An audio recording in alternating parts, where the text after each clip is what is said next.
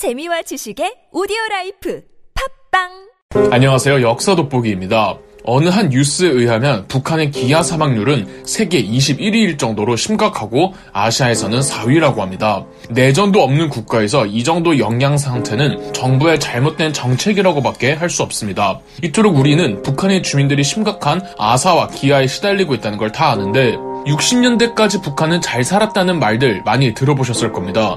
그렇다면 어쩌다가 북한은 그 지경이 됐을까요? 바로 고난의 행군이란 최악의 시절을 겪으면서였죠. 60년대까지 북한은 잘 살았다는 말은 김일성이 천리마 운동이란 경제 부흥 정책에 어느 정도 효과를 봤기 때문입니다. 1953년 한국 전쟁이 끝이 나고 50년대 후반까지 김일성은 독재자가 되기 위해 정적들을 하나둘 제거해갔고 1956년 김일성은 8월 종파 사건으로 정적들을 숙청하고 1인 독재를 사실상 확립한 김일성은 이듬해 1957년 소련의 경제개발 계획을 본든 천리마 운동을 시작합니다. 천리마 운동은 정부 주도로 농업의 경우 집단 농장화를 만들어 목표치를 정해 생산량을 늘리고 이 농업에서 나오는 수익을 중국업 육성에 모든 걸 쏟아부는 경제 정책인데 스탈린의 경제개발 5개년이나 중국의 대약진 운동만큼 강도 높은 경제 정책은 아니었습니다. 1957년 한 해에 북한은 철 생산량과 농업 생산량의 증대를 이룩하기는 했습니다. 여기에 자신감을 받아 김일성은 1958년 천리마 운동의 규모를 대폭 늘렸고 일제 때부터 내려오던 특수 생산 공장 강선 제강소를 대폭 개편해서 생산성 향상에 기여하긴 했습니다. 그런데 이 북한 국민들을 얼마나 채찍질하고 쥐어 짜냈겠습니까? 그리고 공산주의 경제 정책 자체가 비효율적일 수밖에 없는데 생산성에 기여해도 농민들과 노동자들에게 적절한 보상 하나 없이 천리마 기수, 천리마 작업반, 노력 영웅 뭐 이런 훈장 주는 걸로 퉁쳤습니다. 실질적인 경제적 결과는 당과 정부에서 다 가져가고 영혼까지 갈아 나온 사람들에게 열심히 했어, 수고했어, 박수 쳐줄게.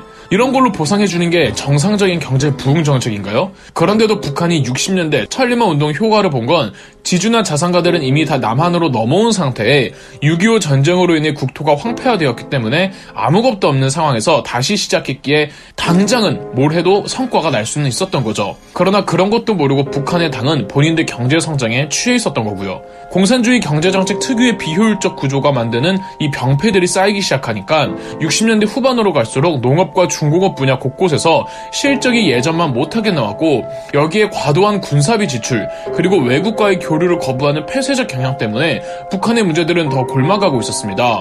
그러나 이런 원인들은 초기에 바로 드러나지 않기 때문에 겉으로만 봤을 땐 북한이 고공 경제 성장을 하는 듯 보이기만 했죠. 당 지도부에선 이런 원인들을 외면하기도 했고요. 시간이 지나면 경제 난은 조금씩 뚜렷해지기 시작합니다. 70년대에 이르면 베트남 전쟁도 끝이 나고 냉전도 완화되는 등 냉랭했던 국제 관계가 다소 해소되자 북한은 공산권 국가들은 물론 유럽, 호주, 미국 등의 자본주의 국가들과도 대외 관계를 맺기 시작하며 차관과 해외 투자 자본을 유치해오기 시작했습니다. 경제적인 방면에서 폐쇄적 사회에서 개방적으로 전환하는 것은 아주 중요했으나 문제는 차관을 대규모로 도입해오면서도 북한은 이 차관을 갚을 내부적 생산 시스템이 허름하기 짝이 없었습니다. 이게 전형적인 공산주의 경제정책의 폐해인데요. 오로지 생산성에만 혹은 양에만 몰두하다 보니까 질적으로 나쁘고 불량의 생산 설비들만 늘어나니 한 단계 한 단계 업그레이드가 되질 못하는 겁니다. 그러면 빌려온 외국 차관들을 갚지 못하게 되는 상황이 오고 이는 국제적인 신임을 떨어뜨리게 되겠죠. 결국 차관도 많이 못 빌려오게 되고 채무는 쌓이고 그런데 또 군사비에는 막대한 양을 지출해야 하고 이러니 80년대의 경제난은 점점 심각해져 갑니다. 뭐 경제개발 몇 개년 계획 이런 것 여러 번 발표는 하지만 다 별 소득이 없었고 농업 분야와 공업 분야에서 생산량은 계속 기준 미달이었습니다. 공업 분야에서 생산량이 미달이면 국가 전체 경제 규모가 축소되지만 당장 눈에 띄지는 않습니다. 단 농업 분야에서 생산량이 미달이면 당장 사람들이 먹을 쌀이 부족해지니까 점점 굶주림에 고통받는 사람들이 점점 많아졌죠. 80년대가 또 김일성이 이젠 정치 일선에서 빠지고 김정일이 전면에 나설 때라는 말이죠. 김정일이 권력을 승계받는 그 과도기에 경제 난의 헐떡이니 이때 김일성과 김정일의 갈등이 노골화되었다고 합니다. 외국 국가들과 합병으로 뭐 여러 가지 하는데 계속 공산주의 경제 정책을 고수하니까 외국 기업들 입장에서 달가울 리 있나요? 다 잘 안 되죠. 이 당시 중국이나 소련은 어느 정도 길을 굽히고 자본주의 시장 원리를 도입하며 개혁 개방으로 나아가고 있었는데 북한의 김정일은 그럴수록 더 반동적으로 골수 정통 공산주의로 나아가겠다면서 시대를 계속 역행해 가고 있었던 겁니다. 60년대 후반부터 30년 가까이 회복할 기미가 안 보이는 북한의 경제 생활은 더 나락으로 떨어지고 있었고 북한은 식량부터 해서 기본적인 경제 생활 요소들을 주민들에게 배급을 해준단 말이죠.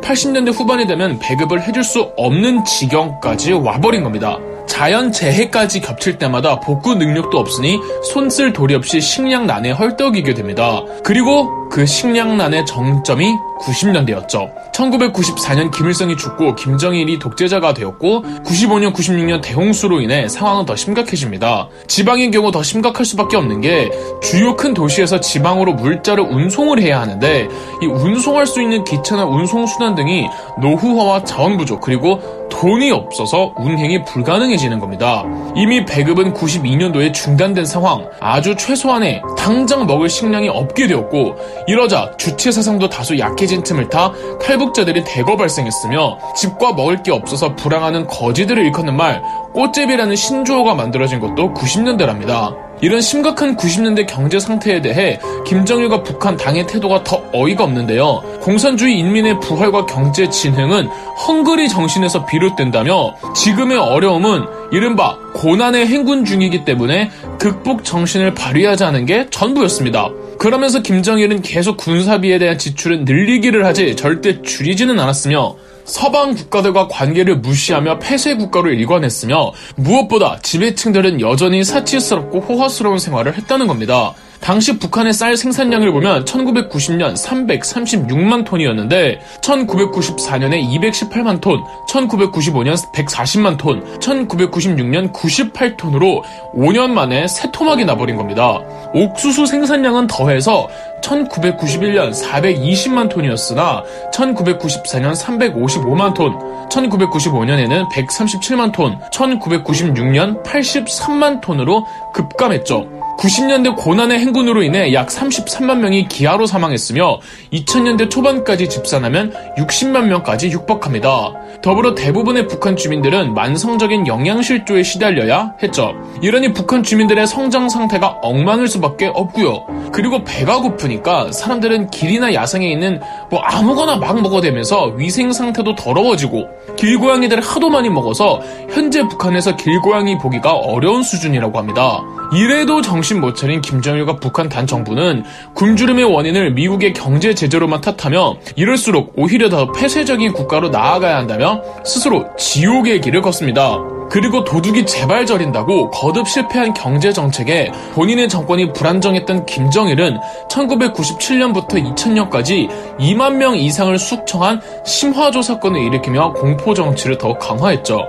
당시 다른 사회주의 국가들에서조차 김정일을 비난하기도 했답니다. 2000년대 북한은 고난의 행군이 종료됐다고 공식 선언했지만 여전히 북한의 생산 설비는 엉망진창이었습니다. 이를 타개하고자 김정일은 2009년 화폐 개혁을 실시했지만 인류 역사상 어느 누구도 생각 못한 최악의 개혁이었기에 가뜩이나 가난하고 먹을 게 없는 나라에서 무분별한 화폐 발행으로 극심한 인플레이션이 일어났으며 그나마 현금을 보유하고 있던 북한 주민들은 강제적으로 현금을 국가에 바치면서 더 가난해져 버린 겁니다. 즉 김정일 시대의 북한은 고난의 행군과 화폐 개혁 크리를 두 번이나 받으면서 그 모양 그 꼴이 난 겁니다. 현재 북한은 김정은이 집권한 이래 공장의 생산력과 시장의 각종 규제를 완화하고 있고 외화 수입 제한을 풀면서 조금씩 개선되고 있는 와중이랍니다. 그러나 여전히 사회주의식 폐해 자체를 포기하지는 않고 있죠.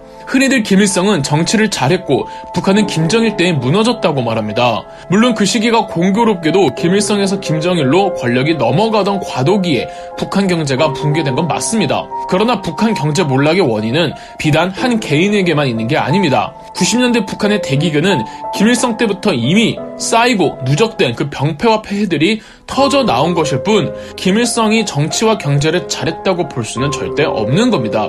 그저 아무 죄 없이 굶어 죽을 수밖에 없던 주민들이 불쌍할 뿐이죠. 그럼 역사 돋보기였습니다. 영상 재미있으셨다면 구독과 좋아요, 알림 설정까지 해주시면 감사드리겠습니다.